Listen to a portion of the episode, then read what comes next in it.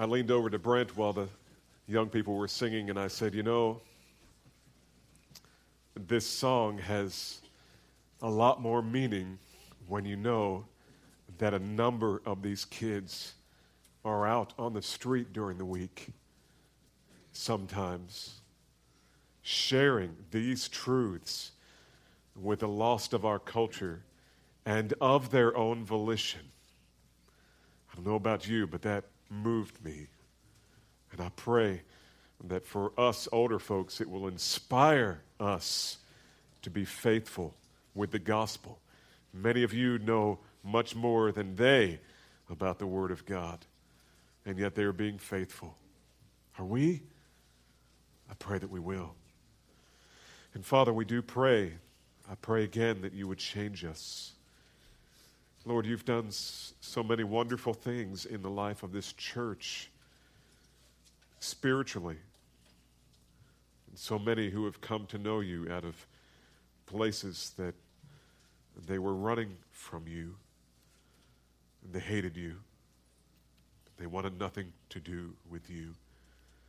But you loved them and you came and changed their hearts. And now they're here singing your praise and will by your grace forever and ever. Because forever you are with us, and forever you will love us. And Lord, we deserve none of it. All to the praise of the glory of your grace. And so we thank you, Father. We ask you now to teach us from your word. But I pray that this would not just be a place to listen, that we would remember the admonition of Jesus to take care how we listen, that it wouldn't just be hearing, to have our ears tickled and our hearts stirred, but that we would submit to what we hear and be changed by it, so that you would not look at us and say, Why do you keep calling me Lord, Lord, but do not do the things that I command you? Oh, Father, I pray that you would give us a heart of submission and obedience even to these exalted truths that we find in this little minor prophet in the Old Testament. May you be glorified in us now, Father, for we pray it in the name of our blessed Savior, the Lord Jesus. Amen. If you could turn in your Bibles to the little book of Habakkuk, there toward the end of the Old Testament. This morning we are in Habakkuk chapter 2, and we'll actually go through chapter 3 this morning. And then next week, we'll finish the book of Habakkuk and then head off in a new direction that I'll tell you about next week. If there's ever a question about whether or not a man is fundamentally sinful, we needn't look any further than the morning paper or the local news for sufficient evidence. Evil and injustice are everywhere. Philosophers may attempt to redefine it, politicians may seek to legislate it away. The judicial system makes every attempt to suppress it, and yet it lives and it thrives in every corner of the globe, whether it be in Sudan, where genocide happens almost every day, to the terrorism in the Middle East from the corrupt dealings of unscrupulous governors to petty theft of local hooligans in the neighborhood, from the unfaithful spouse to the temperamental child, even between members of the body of Christ, there often re- arises evil and injustice. And whenever there is human hearts involved, then there is the possibility the capacity, as it were, for the kind of sin that provokes outrage and cries for justice and even the exacting of vengeance. And this is precisely what Habakkuk was wrestling with when he wrote his little book that bears his name. God's people had turned their backs on God's law, his covenant, and Habakkuk had been praying, uh, and perhaps with, it would seem, in the verbiage of the text that he was with a remnant of faithful Israelites who were praying consistently God, come and purify your people. You promised that if we went astray and worshiped idols, you would come and you would discipline us. Lord, come, do something. And yet it seemed the Lord was doing nothing. And so Habakkuk asked the Lord to explain himself. And then, according to chapter 1, as he had been crying for some time for God to intervene and discipline the people, it seemed that God was deaf to his prayers. We talked about that maybe the second week in this study about how to respond when your prayers seem to go unanswered, as Habakkuk's did. And then, much to Habakkuk's astonishment, in answer to his prayer, the Lord came.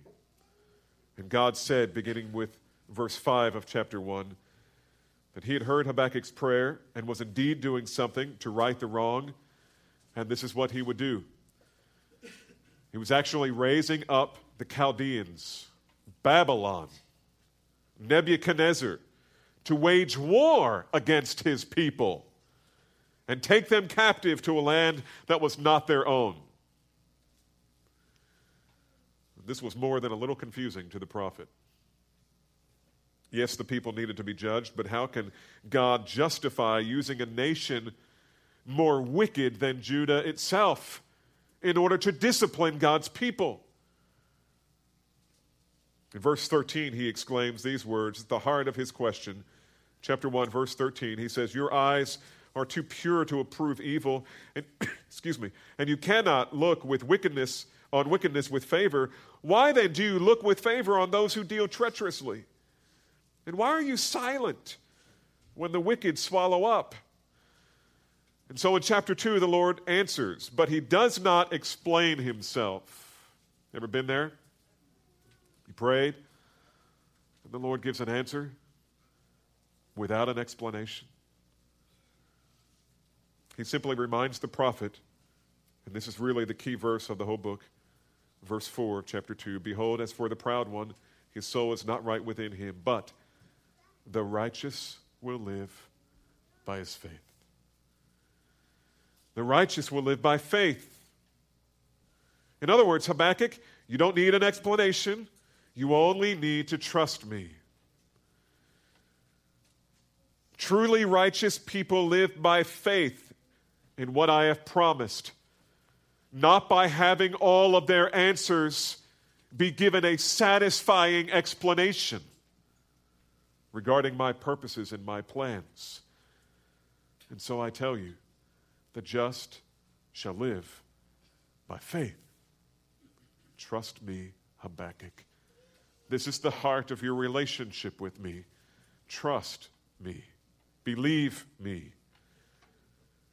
Aristotle once said, Justice is regarded as the highest of all virtues, more admirable than morning star or evening star. And perhaps you've never thought of it, but your heart has felt this before.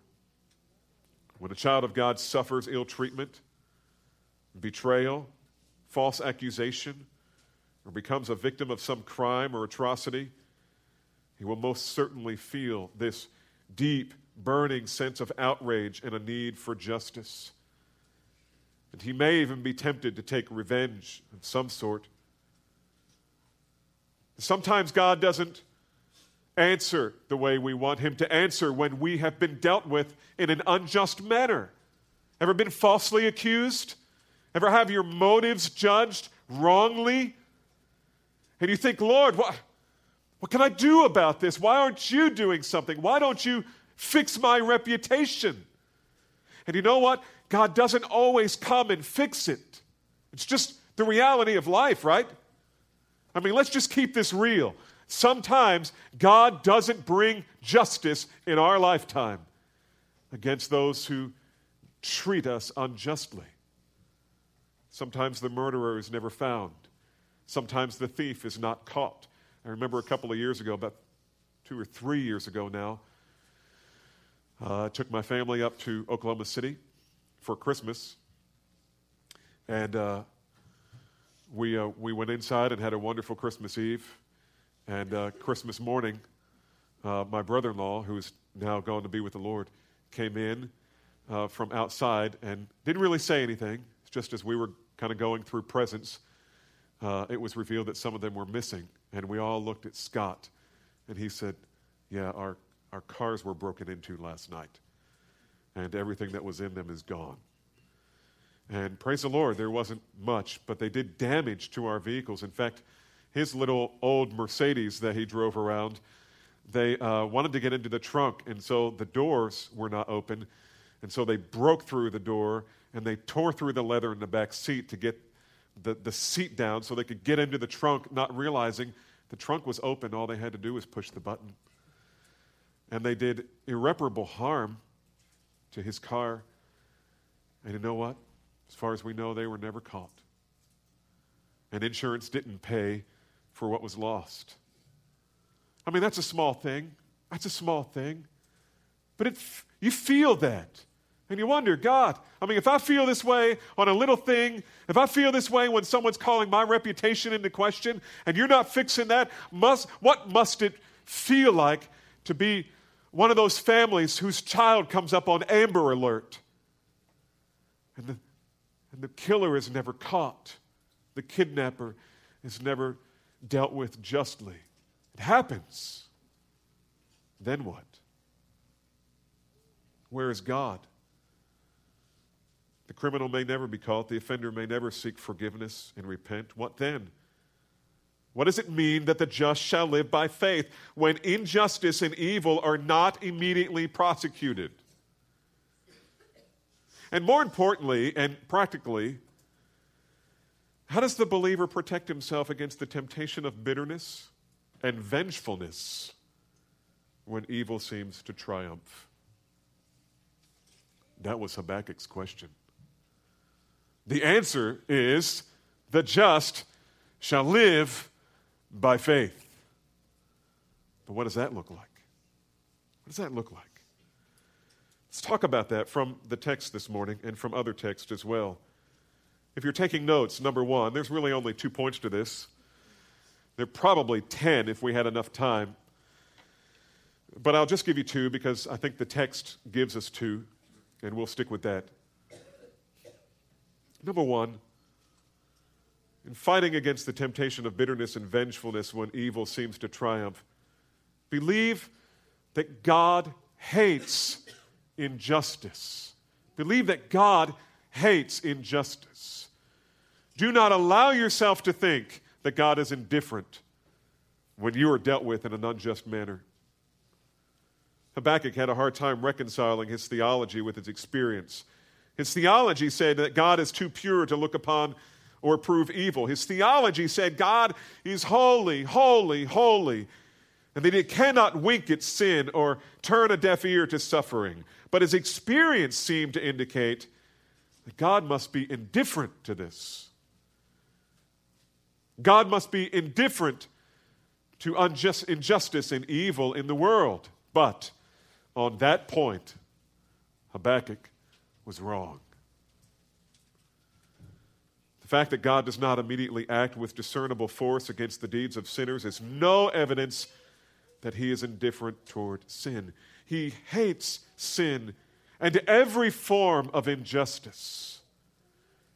In fact, here in chapter 2, he lists by name a number of evils that he hates specifically. It's interesting to note that he does it by means of a kind of mocking song or taunt. We don't use the word taunt very much, but if you ever hear one of your little children look at one of the others and say, nanny, nanny, boo, boo, you know, we hear that once in a while with our six year olds, you know, you can't touch me, there's nothing you can do, and well, and then the fight's on, you know, the chase is on, the game is afoot. It's a taunt, it's throwing down the gauntlet. And the way he does this is very typical in the Old Testament. He does it by pronouncing woe. Uh, and I want you to see it just in a few places here. If you look at verse 6, woe to him who increases. Look at verse 9, woe to him who gets evil gain. Verse 12, woe to him who builds a city. This is chapter 2.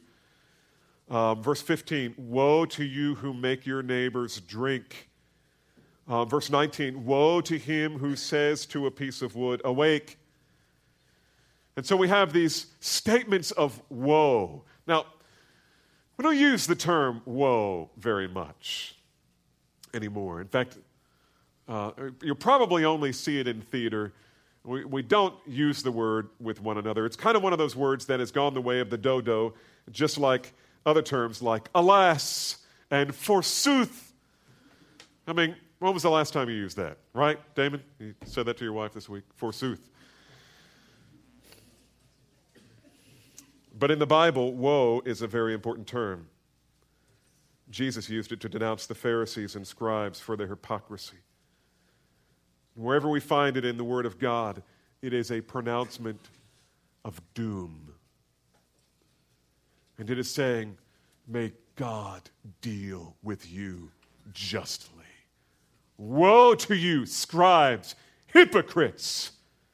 You wash the outside of the pot, but you leave the inside dirty. You are like white, whitewashed sepulchres that are clean on the outside, but full of dead man's corpses. Woe to you. Wherever we find it in the Word of God is a pronouncement of doom. Usually it cites doom on a city or a specific people or person. You remember in Isaiah chapter 6, in that great revelation Isaiah had when he, he had the vision of going into the temple, and there was the Lord high and lifted up and the train of his robe filled the temple.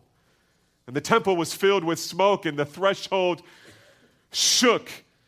And the seraphim were crying, Holy, holy, holy is the Lord God Almighty. The whole earth is full of his glory.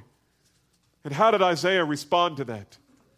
He threw himself on his face and he cried, Woe is me, for I am ruined. For I am a man of unclean lips, and I dwell among a people of unclean lips, and my eyes have seen the Holy One. Isaiah pronounced doom on himself when he came into God's presence.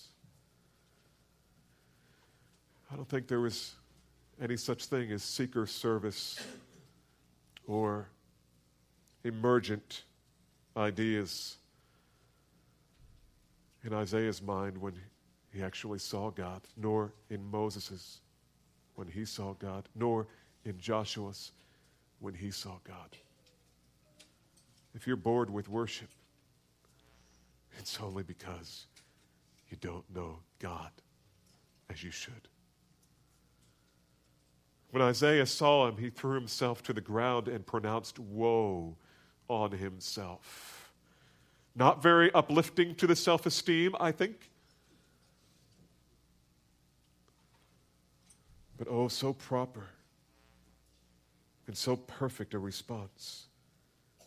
In Habakkuk, however, doom is pronounced in the form of woes on the unjust and the wicked through a series of woes that I've already mentioned, but let's read them. After all, we're here to hear from God and not so much from me chapter 2, verses 6 through 8. He says, Will not all these take up a taunt song against him, even mockery and insinuation against him, and say, Woe to him who increases what is not his? For how long? And make himself rich with loans? Oh my goodness, does our culture need this scripture?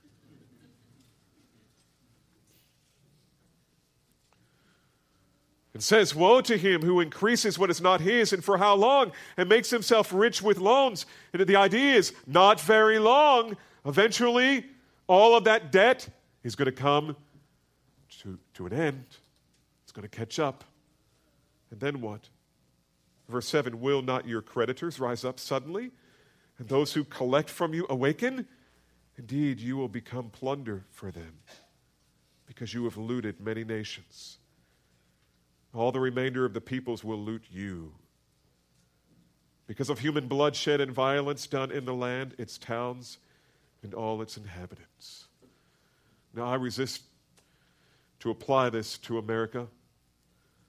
And let me just say, before I make any comment on it, that this was not written about us. It was not written specifically about us. And so we must be careful with it. Nevertheless, the application seems obvious, does it not? Verse 8 Because you have looted many nations, all the remainder of the peoples will loot you because of the human bloodshed and violence done in the land to the towns and all its inhabitants.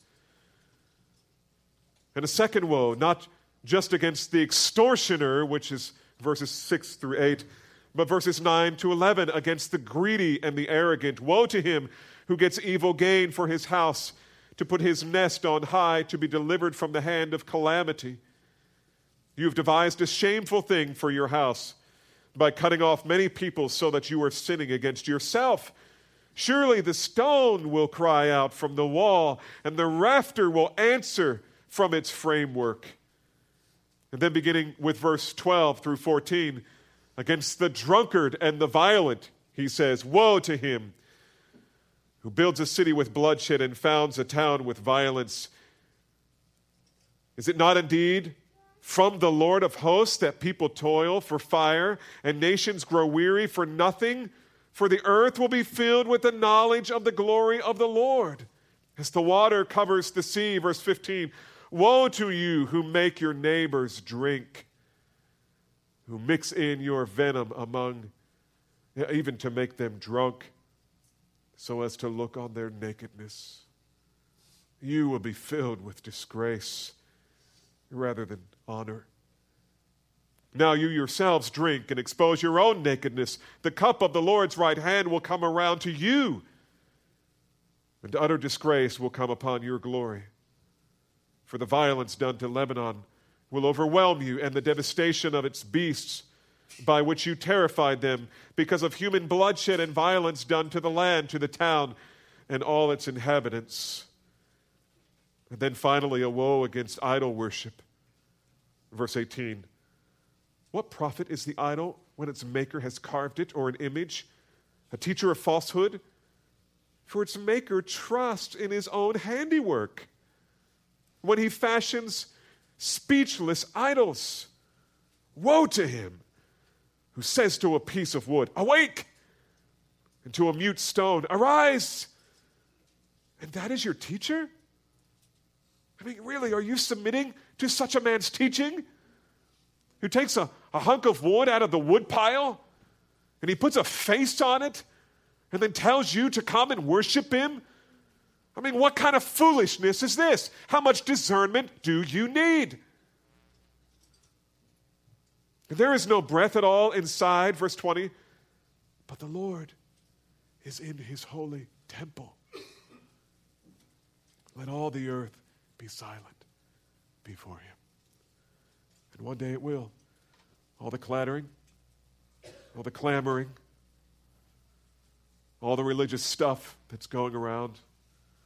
Boy, you hear the reports of what they run into downtown as they're sharing the gospel.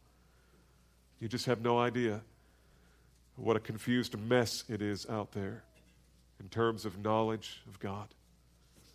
Because they reject His Word. They don't want His Word, they want to create God in their own image. And so they've made for themselves idols of the heart, idols of the mind, idols to worship. They've made God out to be what they want him to be, and then they worship him as such. And they cry out and they go from house to house and from neighborhood to neighborhood, inviting you to come and worship their false gods, whether it be the God of Mormonism or Jehovah's Witness or Buddhism or whatever it is. And there's clamoring and there's clatter and there's loud shouting and speaking, and everyone wants your attention. But someday there will be silence.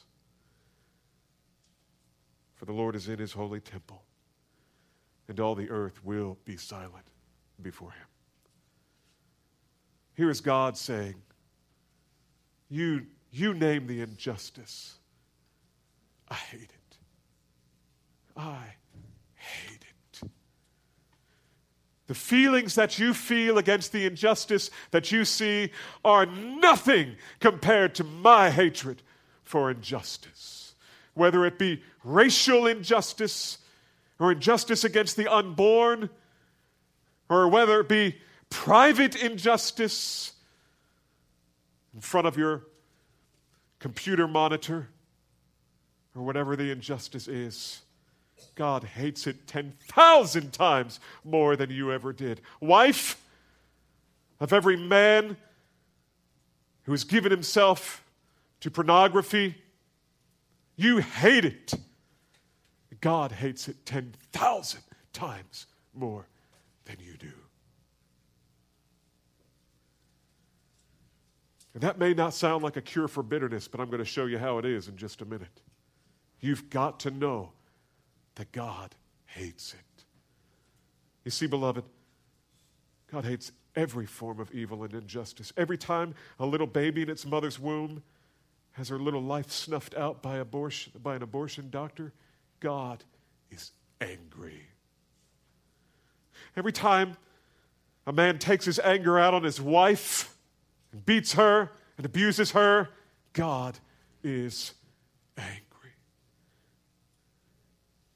Every time a dad becomes an abuser of his child rather than the protector and defender of his child, God is angry. Every time a drunkard or drug addict gets into a car and drives down a freeway and hurts or kills other people, God is angry. In fact, Psalm 7:11 says, God is a righteous judge and a God who feels indignation every day. And so do not think that because God does not respond to evil and injustice immediately when it happens means that he is indifferent. No, no. That is a false assumption about what God is up to. It's a false assumption about God not hearing your prayers or not caring about the situation that you know of or have experienced. He is not indifferent. He is a just judge and he hates the sin that he sees. In fact, moral indifference would be an imperfection in God. But God is infinitely holy. He is infinite in all of his perfections, and all of his perfections are infinitely holy. But it doesn't stop here. God not only hates evil and injustice of every kind, He's also committed to judging it. We must believe that God hates it, and we must, number two, trust that God will judge it. We must believe that He hates it, and we must trust that God will judge it. J.I. Packer rightly points out that moral indifference would be an imperfection in God, not a perfection. But, he says, not to judge the world would show moral indifference. The final proof that God is a perfect moral being, not indifferent to questions of right and wrong, is the fact that he is, has committed himself to judge the world. Beloved, what I want you to see this morning is that the judgment of God is a glorious thing for the believer. It is a hope giving truth in the Bible. I mean, don't, let's not diminish the reality that God is a God of love and a God of grace and a God of mercy. But if you believe that He is a God of love, grace, and mercy, and believe that He is not also a God of judgment, then the love, grace, and mercy really have no meaning. I mean, think about mercy. What is He protecting you from? if He is being merciful, what is it that you deserve that you're not getting because of His goodness? And what about His grace? He's giving you something you don't deserve. Well, why don't you deserve it? Listen, if the bad news isn't really bad, then the good news isn't really that good now, is it? If there is no judgment, if there is no hell, then there's no need for a gospel. There's no need for the cross. Behold the glory of the judgment of God. And notice what God says in verse 11. Well, let me back up. In the book of Habakkuk, God hints back in chapter 1, after revealing to the prophet that he was raising up Babylon to judge his own people, he hints at this hatred of injustice. And you remember, Habakkuk said, first, his first prayer was, God, why aren't you doing something? Why aren't you answering our prayer? Why don't you hear us? When we cry out to you about the injustice and the evil that are happening among your people. And he comes and he says, I, I do hear your prayer. And you're going to be astonished at this. But uh, in answer to your prayer, I'll tell you what I'm doing. I am at work, and I've been at work for a long time. I'm raising up Babylon, and Babylon's going to attack you. And that will be grace to you. Really? Yes. I'm going to make your economy tank out completely, and that will be grace to you. Trust me. The just live by faith. And so Habakkuk responds to that by saying, God, how is that possible? I thought you were holy. I thought you were just. How can you use such evil people to do that, to come and judge us? They're worse than we are. And God doesn't give an explicit response, but He does say in verse 11 of chapter 1, as He is describing Babylon, this horde of people, this fearsome foe, explaining that they are virtually unstoppable in their lust to conquer lands and peoples, and that they would, by God's permissive will, be allowed to conquer Judah in order to accomplish God's will for them. But, he says in verse 11 of chapter 1, then they will sweep through like the wind and pass on, but they will be held guilty. They whose strength is their God. Jesus said a similar statement. He's talking about little ones who were harmed by older people. And he said it'd be better for them to have a millstone put around their neck and cast into the heart of the sea. And then he says this these things must take place. But woe to him by whom they take in the mystery of God's providence. It's going to happen. But the people who commit the sin in the process will be held accountable. Okay, we're all back in the deep end again, aren't we? Not touching the bottom right now, not able to see how all of this fits together. God is God. God is God. We will not ever fully figure him out. But we do know that He's holy in all of His infinite perfections. And everything He accomplishes is perfectly timed, planned, and allowed for to accomplish His will in history. Yes, in the mystery of His providence, God will use a nation more wicked and unjust than Judah to judge His own people, but in the end, they will be held accountable before God for what they have done. And then this gives Habakkuk tremendous hope. In chapter 3, Habakkuk begins singing a song of hope that flows freely out of his realization that God is a righteous and omnipotent judge. Look with me, beginning with verse 1 of chapter 3.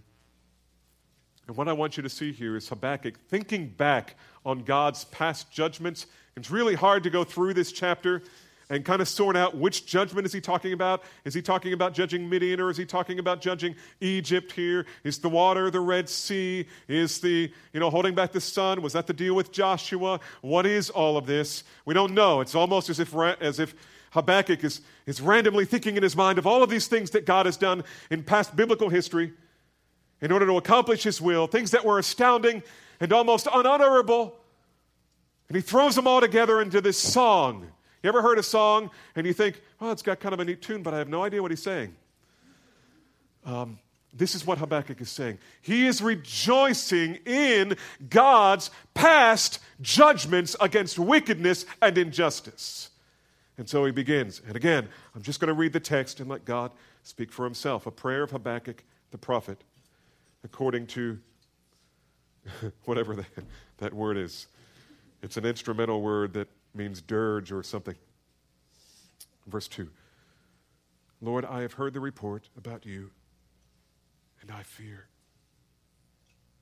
Oh Lord, revive your work in the midst of the years. In the midst of the years, make it known. In wrath, please remember mercy. Let me just stop there.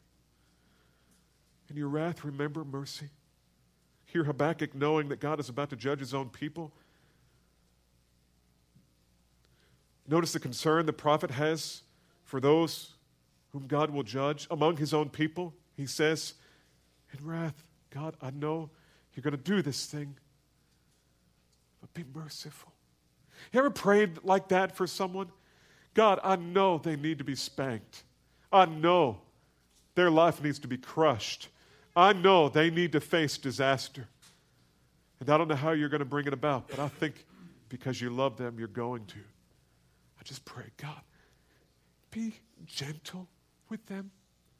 If you could hear the elders praying for people over the years who have undergone church discipline here, we've pay, prayed repeatedly God, be gracious, be merciful to them.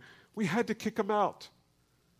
We had to discipline them because your word requires us to. But God, be gentle. In your wrath, remember mercy. But he continues God comes from Teman, and the Holy One from Mount Paran. His splendor covers the heavens, and the earth is full of his praise. His radiance is like the sunlight. He has rays flashing from his hands. I think lightning. And there is the hiding of his power.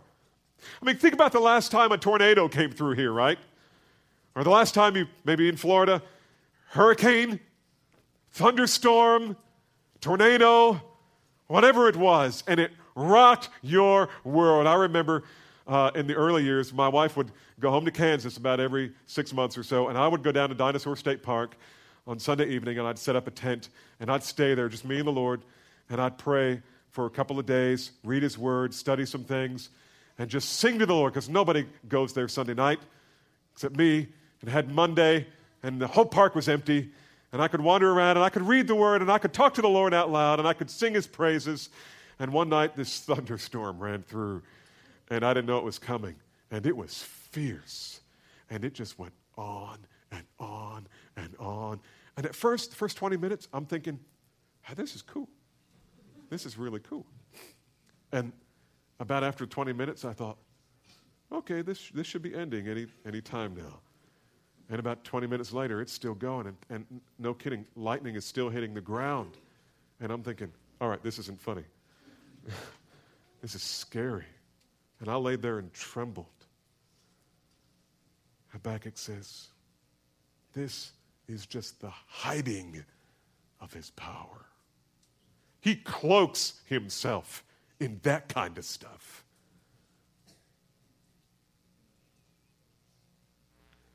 Before him, verse 5. We don't like to think of God in these terms, but listen. This is God revealing himself to us, we must come to the Word of God and not say, first of all, God, use this to change my marriage. How does this apply to raising my kids?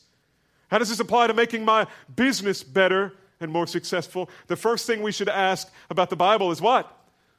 What does this reveal about God? Verse 5 Before him goes pestilence, and plague comes after him he stood and surveyed the earth. He looked and startled the nations. Yes, the perpetual mountains were shattered. His ancient hills collapsed. And his ways are everlasting. In other words, don't think that he has changed. I mean, we're talking about past judgment here, but God is incapable of change. He's still this way. I saw, verse 7, the tents of Cushan under distress. The tent curtains of the land of Midian were trembling, earthquake. Did the Lord rage against the rivers? Or was your anger against the rivers? Or was your wrath against the sea that you rode on your horses, on your chariots of salvation? There's a hint there. This is redemptive history. God has a plan in all of his judgment to bring about salvation to all who will believe. Your bow is made bare, verse 9. The rods, that's arrows of chastisement, were sworn. You cleaved the earth with rivers. The mountains saw you and quaked. The downpour of water swept by. Is he talking about the flood here? The deep uttered forth its voice. It lifted high its hands. Sun and moon stood in their place. They went away at the light of your arrows, at the radiance of your gleaming spear. In indignation, you marched through the earth. In anger, you trampled the nations. You went forth for the salvation of your people, for the salvation of your anointed. God has a point to history. A biblical view of history is not cyclical. That's why, I mean, that's why we think it's silly to believe in reincarnation. It's not cyclical. It's not just going around and around and around and around and around. It is moving linearly in a single direction as an arrow moves toward a target. God has a goal in history. And He is moving toward that goal that all the peoples, people from every kindred, tribe, nation, and tongue, will bow willingly and joyfully before the Messiah, the Son of God and worship Him. You struck the head of the house of evil to lay him open from thigh to neck. You pierced him with his own spears. The head of his throngs, they stormed in to scatter us. Their exaltation was like those who devour the oppressed in secret. You trampled on the sea with your horses on the surge of many waters. Beloved, when was the last time you exulted in the judgment of God as a good thing, as a beautiful thing?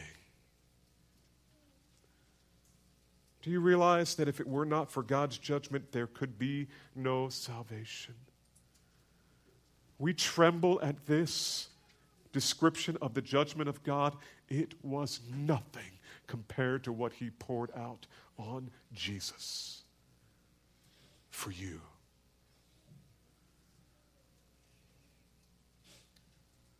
If God simply tolerated sin, he was the good old boy, grandfather in the sky, who kind of winks at it and smiles and chuckles, we would all be doomed none of us would have any hope of entering into his holy presence. But by his grace, he did not let our sin go unpunished. By his grace, he did not let my sin go unpunished. To the contrary, he sent his son to bear his just and holy wrath against me so that I might be saved. Oh, the glory of the judgment of God. God made him who knew no sin to be sin on my behalf so that I might become the righteousness of God in him. 2 Corinthians 5:21. Isaiah 53 5. He was pierced for our transgressions. He was crushed for our iniquities. The chastening for our well being fell upon him, and by his scourging I am healed. Forgiven, reconciled, redeemed, justified, glorified. All of it because God is a, both a God of wrath and mercy. It is his wrath that makes his mercy merciful. It is his wrath that makes his grace gracious. It is his wrath that makes his salvation glorious to us. It is his wrath that makes his forgiveness so desirous.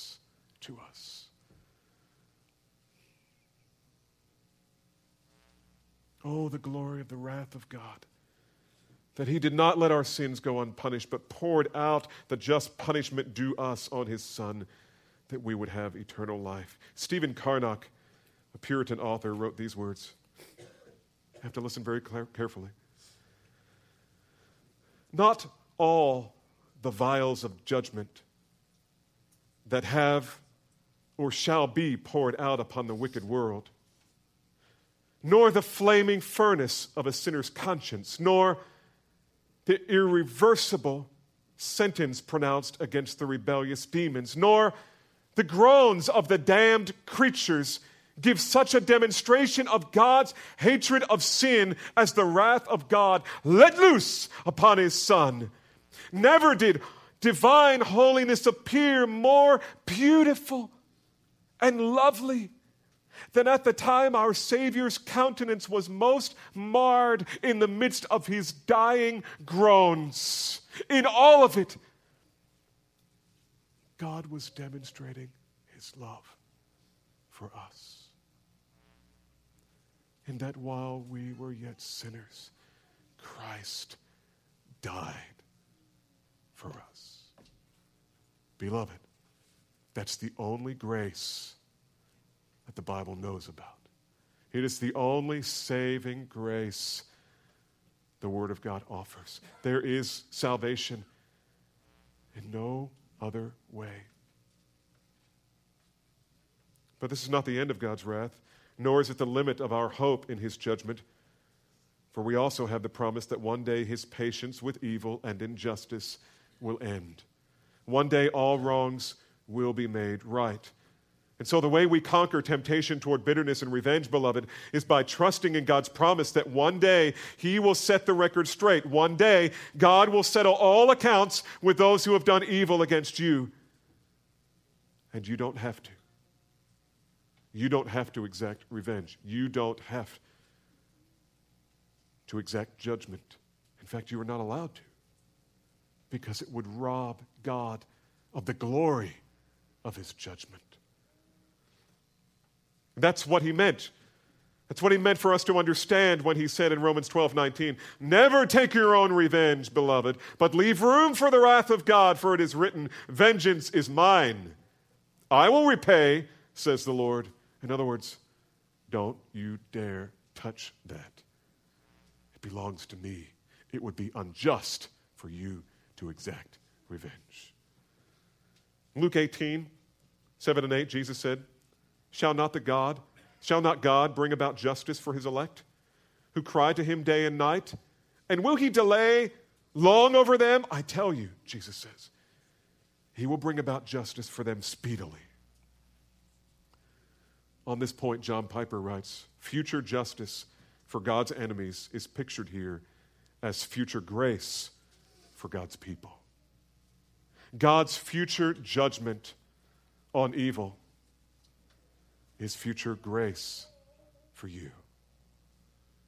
You see, we need not be ruled by a vengeful spirit or a heart of bitterness. And yet, so many people are. They've been dealt with unjustly, yes. They've been victimized in some way, yes, no doubt. And yet now they are ruled by bitterness and a desire for revenge, but we need not be ruled by these things that ruin our lives. This is part of, part of what it means when God says, The just shall live by faith. It means when faithful men and women of God suffer from injustice and evil, they, res- they resolve to not respond in kind, but to trust that God will take care of it in the end and far better than we ever could. God will deal justly. He will bring judgment to bear. The judgment of God is a glorious thing because it is a holy thing. And perhaps it's never occurred to you before. But did you know that when God pours out his wrath on the final day, when the last puffs of smoke are going up from the earth, he will call you and me to rejoice. Revelation 18, where we read about God destroying the great city. Ironically, considering we're studying Habakkuk, in Revelation, he calls it Babylon. And he says this, Revelation 18 Rejoice over her, O heavens, and you saints and apostles and prophets, because God has pronounced judgment for you against her. Revelation 18:20. And then later, in chapter 19, verses 1 through 4, after these things, John writes, I heard something like a loud voice of a great multitude in heaven saying, Hallelujah! Salvation and glory and power belong to our God because his judgments are true and righteous, for he has judged the great harlot who was corrupting the earth with her immorality, and he has avenged the blood of his bondservants on her. And the second time he said, Hallelujah! Her smoke rises forever and ever. And the 24 elders and the four living creatures fell down and worshiped God who sits on the throne, saying, Amen and Hallelujah at the judgment of the wicked. I tell you, beloved, it is grace to you that God has revealed this. It is grace to you. And for one reason, and more than one, but for one, you don't have to be captivated by bitterness and revenge. God is going to deal with it infinitely better than your puny imagination can ever dream up. 250 years ago, Jonathan Edwards commented on Revelation 18:20 with these words. He said, "Indeed, the saints are not called upon to rejoice in having their revenge glutted on that day, but in seeing justice executed and in seeing the love and tenderness of God towards them manifest in his severity toward his enemies. When we see what God will do on that day, we'll look at him and say, God, thank you. God, thank you. We may not see it happening the way we prefer or as quickly as we prefer. But, beloved, know this for certain God is sovereignly moving history toward a day of judgment, a judgment that, in one sense, has already begun. And I simply reference Romans 1 without comment. But Peter said this, this The Lord is not slow to fulfill his promise, as some count slowness, but is patient toward you, not wishing that any of you should perish, but that all should come to repentance. You know, what, you know what's interesting about that passage? Peter's writing to the church. And he's saying, The Lord is not slow to fulfill his promises. Some count slowness, but is patient toward you. I've said this before. I'll say it probably a thousand times before I die. Every church is made up of both believers and unbelievers. And here you sit week after week after week after week. And you know the truth about the condition of your soul. And you see the injustice. You don't think there's ever going to be a judgment, but there will. And you know why it seems like God is slow to bring about justice? It's because He's being patient toward you. He doesn't want you to be judged. He wants you to come to repentance. See the severity and the kindness of God. Law and grace, wrath and mercy. Oh, friend, if you're hearing my voice this morning, I plead with you to consider the fact that God has set a day to judge all unrighteousness and sin. And if you stand before Him on that day apart from Christ, you will be lost forever. Do not think that his slowness means he is indifferent about your sin. He's not indifferent. He's not indifferent. He's patient. He's giving you time to repent and to place your trust in Christ, his beloved Son. And so I plead with you to confess your sin to him and to ask him to give you a new heart that loves the Lord Jesus and hates your sin even as he hates it. That's the gospel. It is not. God has a wonderful plan for your life. It is. God has a horrific eternity for your life unless you repent and fly to Christ. Come to his cross and find mercy. If you are a child of God, and I do assume that most of you are, if you are a child of God already through faith in Christ, let me encourage you to let go of the bitterness that you may have toward those in the past who have hurt you. Your vengeful spirit is not bringing them to justice, it is destroying you from the inside out. And may the glory of God's justice keep you from sin. Yes, you have liberty. But be as a person who restrains himself for the glory of Christ and live a holy life before him for his great glory and for your own incalculable joy. And with regard to the unjust and the wicked, don't worry. Just don't worry. Yes, there are things that we should do as good citizens, as working with the institution of government that God has set in place to help restrain evil. Even that is a gift of God to bring judgment. You know, the policeman doesn't bear the sword in vain, the gun. That is part of it. But in the end, God will take care of it far better than you ever could or that our civil government ever could. And this promise of judgment may seem slow, but it will come and it will be perfect. This, beloved, is the believer's great hope. Amen.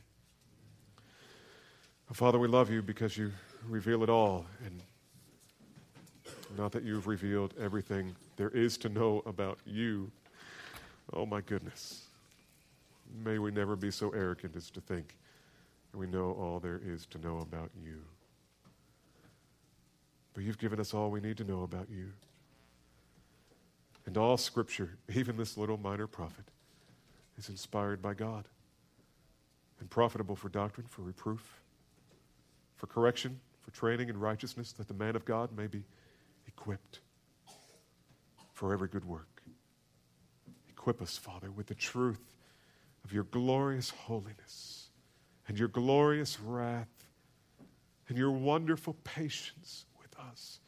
Oh, Father, how patient you were with me before I came to you. And oh, how patient you are as a tender, loving Father when I sin against you. Lord, you are a wonderful Savior.